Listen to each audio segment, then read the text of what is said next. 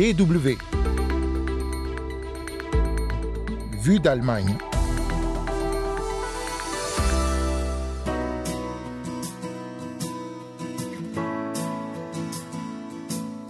À quel point l'environnement familial détermine-t-il les chances de réussite dans la vie? Alors que les inégalités se creusent en Allemagne, un projet pilote est mené à Gelsenkirchen pour atténuer les disparités avant d'entrer à l'école. On en parle dans un instant dans Vue d'Allemagne.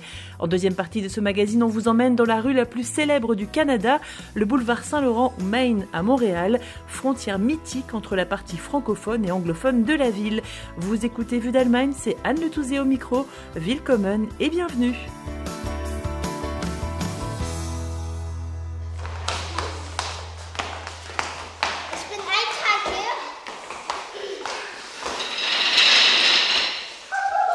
Six enfants courent dans le gymnase d'une garderie de Gelsenkirchen. Hermine et Talia escaladent les barreaux de l'espalier pour atteindre un toboggan et glisser à toute allure avant de repartir pour un tour. D'autres enfants rampent ou essayent de garder l'équilibre sur une corde tendue. Ils s'entraînent à sauter, lancer des ballons ou slalomer à travers un parcours d'obstacles, tous très concentrés sur leur exercice. Farzana Mecklenbrauk, leur éducatrice, rassemble les enfants autour d'elle. Elle leur demande si les activités leur ont plu. La réponse est sans appel. Renforcer les enfants, éveiller les talents, la gymnastique n'est qu'une des nombreuses activités proposées aux enfants de 5 ans qui entreront à l'école l'année prochaine à Gelsenkirchen, une ville située dans l'ancien bassin minier de la Ruhr, dans l'ouest de l'Allemagne. Farzana Mecklenbrauk s'occupe des enfants dans le cadre du projet pilote Zuzi, Zukunft früh sichern, qu'on peut traduire par assurer tôt l'avenir. Sept Kita du quartier Dukendorf, les Kita c'est l'équivalent des écoles maternelles qui n'existent pas ou peu en Allemagne, sept Kita donc sont associés à ce projet développé pour lutter contre les conséquences de la pauvreté. Comme d'autres villes de la Ruhr en reconversion structurelle, Gelsenkirchen lutte depuis de nombreuses années contre une pauvreté infantile particulièrement élevée. Fin 2021, 40% des moins de 15 ans vivaient dans des familles qui touchent des allocations sociales. Sébastien Gerlach est le coordinateur du projet Tsuzi pour Gelsenkirchen. De nombreuses études soulignent la corrélation entre la pauvreté matérielle et les difficultés d'accès à l'éducation. Ce que nous essayons de faire ici, c'est de préparer les enfants à démarrer le mieux possible dans le système éducatif, indépendamment de leur biographie et de leur potentielle pauvreté matérielle, pour que le passage à l'école primaire fonctionne aussi bien pour tous. Lorsque le projet Tsuzi a démarré, les enfants de familles pauvres atteignaient seulement 50% des capacités correspondant à leur âge. Depuis, tous les enfants, qu'ils viennent de familles pauvres ou non, profitent des mesures éducatives. Il y a les visites à la ferme, les balades guidées en forêt, les rencontres avec des artistes, la découverte d'instruments de musique, mais aussi des expériences avec le courant, le magnétisme ou encore les volcans. Bientôt, les enfants découvriront le théâtre et apprendront à faire du vélo. Les enfants en âge préscolaire vont aussi visiter l'école primaire du quartier pour apprendre à ne pas en avoir peur. Ils participent aussi régulièrement à des séances de résilience pour parler de leurs sentiments et renforcer leur confiance en soi. Et ils apprennent à mieux gérer les conflits et à s'appuyer sur leur succès pour progresser. Derrière toutes ces activités, Sébastien Garlard souligne l'enjeu du projet à long terme. L'objectif de tout cela est vraiment de voir comment nous pouvons développer des structures pour que tous les enfants aient les mêmes chances et soient aussi bien préparés que possible à aller à l'école. C'est l'objectif global et en même temps il s'agit de s'éloigner du regard porté sur les déficits vers un autre concentré sur les talents, les forces, les intérêts des enfants et de ne pas laisser le tout s'évaporer quand la maternelle est terminée, mais de transmettre ces informations à l'école primaire. Würdet ihr mir euren Namen sagen? Ich habe hier so ein Mikrofon. Ja? Würdest du das machen? Hermine a développé son talent artistique. Un de ses tableaux est présenté dans une petite exposition. Younes a construit un tambour à main. Il adore danser. Quand il en parle d'ailleurs, il ne peut pas s'empêcher de faire quelques pas de danse. Talia, quant à elle, confie qu'elle aime l'escalade et le dessin. Zaya Bouresk vient d'Algérie. Son mari est arrivé il y a de nombreuses années d'Irak en Allemagne. Leur fille aînée Lina participe au projet Tsouzi depuis ses 4 ans. Elle est aujourd'hui en deuxième classe. C'est l'équivalent du cours élémentaire primaire. Lara, leur cadette, profite désormais elle aussi des activités du projet Tsouzi à la Kita. Et cela fait du bien à toute la famille, raconte Zaya Bouresk. Il y a des livres dans plusieurs langues, français, anglais, arabe. Nous apprenons ensemble. Par exemple, ma fille lit une page en allemand et moi en arabe et mon mari dans une autre langue. Et nous lisons cette histoire assis, tous ensemble. C'est très très bien. Le projet mené dans les sept kitas de Gelsenkirchen doit prendre fin en mai 2023. L'accompagnement des élèves de primaire a encore deux petites années devant lui, mais les résultats de Tsuzi doivent être pérennisés, estime Irina Wolf. Elle est chercheuse sur la pauvreté à l'Institut de travail social et pédagogique. Elle a accompagné le projet sur le plan scientifique et voit dans les résultats la preuve qu'il faut encourager les enfants pour développer leurs talents.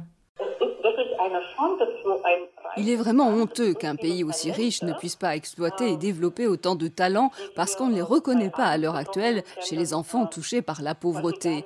Chaque enfant a droit à l'éducation, chaque enfant a du talent et chaque enfant devrait pouvoir développer ses talents et avoir plaisir à le faire. Les enfants du projet Tsuzi, Hermine, Talia et Younes se réjouissent d'entrer bientôt à l'école. Leurs parents espèrent que le projet sera reconduit, d'autant plus que le nombre de familles pauvres risque d'augmenter considérablement considérablement ces prochaines années avec les suites de la pandémie et la hausse généralisée des prix.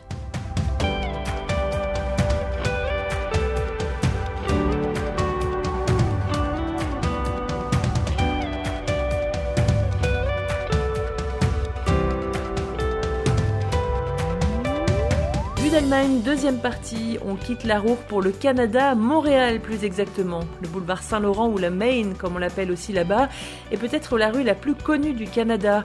Un axe nord-sud tour à tour patrimonial, festif et ô combien symbolique, puisqu'il divise la ville en deux, entre l'Est et l'Ouest. Historiquement, l'Est de la ville est francophone, l'Ouest préfère la langue de Shakespeare, mais est-ce vraiment une frontière? Ou n'est-ce pas plutôt une rue symbole d'une ville accueillante, puisque les communautés juives, italiennes, portugaises, grecques se sont toutes établies sur le boulevard Saint-Laurent avant de s'en aller. Alexis Gacon est allé arpenter la Maine pour Vue d'Allemagne. Voici son reportage. Station Saint-Laurent. Au commencement du boulevard, le fleuve Saint-Laurent, puisque la rue part du vieux port au sud et va en direction nord, à partir des anciennes fortifications de la ville. Au départ, quand il est construit en 1672, c'est le chemin qui mène à la campagne. C'est aussi souvent l'arrivée de ceux qui viennent par bateau à Montréal et qui ont tout quitté pour elle. C'est pour ça que depuis 1996, la Maine, comme on l'appelle, est considérée comme un lieu historique national par le Canada. Joanne Burgess, professeure au département d'histoire de l'Université du Québec à Montréal. Le corridor du boulevard Saint-Laurent va être reconnu comme finalement un, couloir où les immigrants non canadiens français, non britanniques vont s'implanter dès la fin du 19e, début 20e siècle. Dans un sens, le boulevard Saint-Laurent représente aussi à la fois comme une frontière ou une barrière ou une séparation, mais aussi un lieu d'implantation d'un troisième groupe qui n'est ni francophone ni anglophone, même s'il va s'assimiler, du moins historiquement, davantage à la communauté anglophone. Et quand on remonte un petit peu, qu'on s'éloigne du fleuve, on tombe sur une immense arche rouge au toit jaune qui ressemble à celle d'un temple. Elle a été offerte par la Chine à Montréal et c'est par elle qu'on entre dans le quartier chinois. Les premiers immigrants y sont arrivés au 19e siècle. Sur les devantures, les restos étalent leur manière de faire les dumplings. Et il y en a de très bons d'ailleurs par ici juste à côté de la porte, on retrouve des jeunes qui font la file pour aller voir un concert juste à côté de l'endroit où était le plus vieux cinéma du Canada. Mais il a brûlé il y a six ans. Tant pis. Un peu plus haut, le café Cléopâtre, un bar où les danseuses sont peu vêtues, un des derniers vestiges du Red Light, le quartier où entre les années 20 et les années 60, les cabarets devaient se faire une place entre les débits de boissons illégaux et les maisons closes qui avaient pignon sur le boulevard. L'axe Saint-Laurent, a toujours été euh, au cœur de ce qu'on appelle encore aujourd'hui le red light. Aussi, c'est un quartier, euh, bon, quoi, aux mœurs légères, si on veut. Il incarne aussi les, hauts et les bas de la vie du centre-ville de Montréal. Hein. C'est un quartier euh, quoi, ouvert à différentes, à des identités plus marginales ou des, comportements refoulés dans une certaine mesure. On fait quelques pas de côté sur la rue Sainte-Catherine qui croise le boulevard Saint-Laurent pour aller quelques centaines de mètres à l'est de la ville. Historiquement, on dit qu'à l'est on parle français et à l'ouest anglais. Khalil, lui, visiblement, s'est trompé de côté, mais ce n'est pas bien grave. Et oui, c'est différent de ce côté pour tout. Si je vais vivre dans cette partie de la ville, je vais vraiment apprendre le français. J'aime ça. C'est important d'apprendre une autre langue, une culture différente. À la fin, les gens sont sympas dans tous les cas quand ils voient que tu essayes. Et puis, je connais quelques mots de français. Bonjour, ça va? Comment allez-vous? Au Québec, l'usage du français diminue ces derniers temps. L'érosion est lente quand même et près des trois quarts des habitants ont encore le français comme langue maternelle, mais c'est à Montréal et dans sa banlieue que son usage diminue le plus. Mais quand Khalil s'aventure un peu plus loin dans l'Est, il comprend qu'il va quand même devoir faire un effort. Plus loin dans l'Est, il n'y a aucune chance de parler anglais. Là, ils te regardent et te disent, il faut que tu parles français. J'ai senti la tension. Je me suis dit que je devais faire mieux la prochaine fois que j'irai dans ce coin-là. Faisons un peu de marche arrière. Revenons sur le boulevard Saint-Laurent.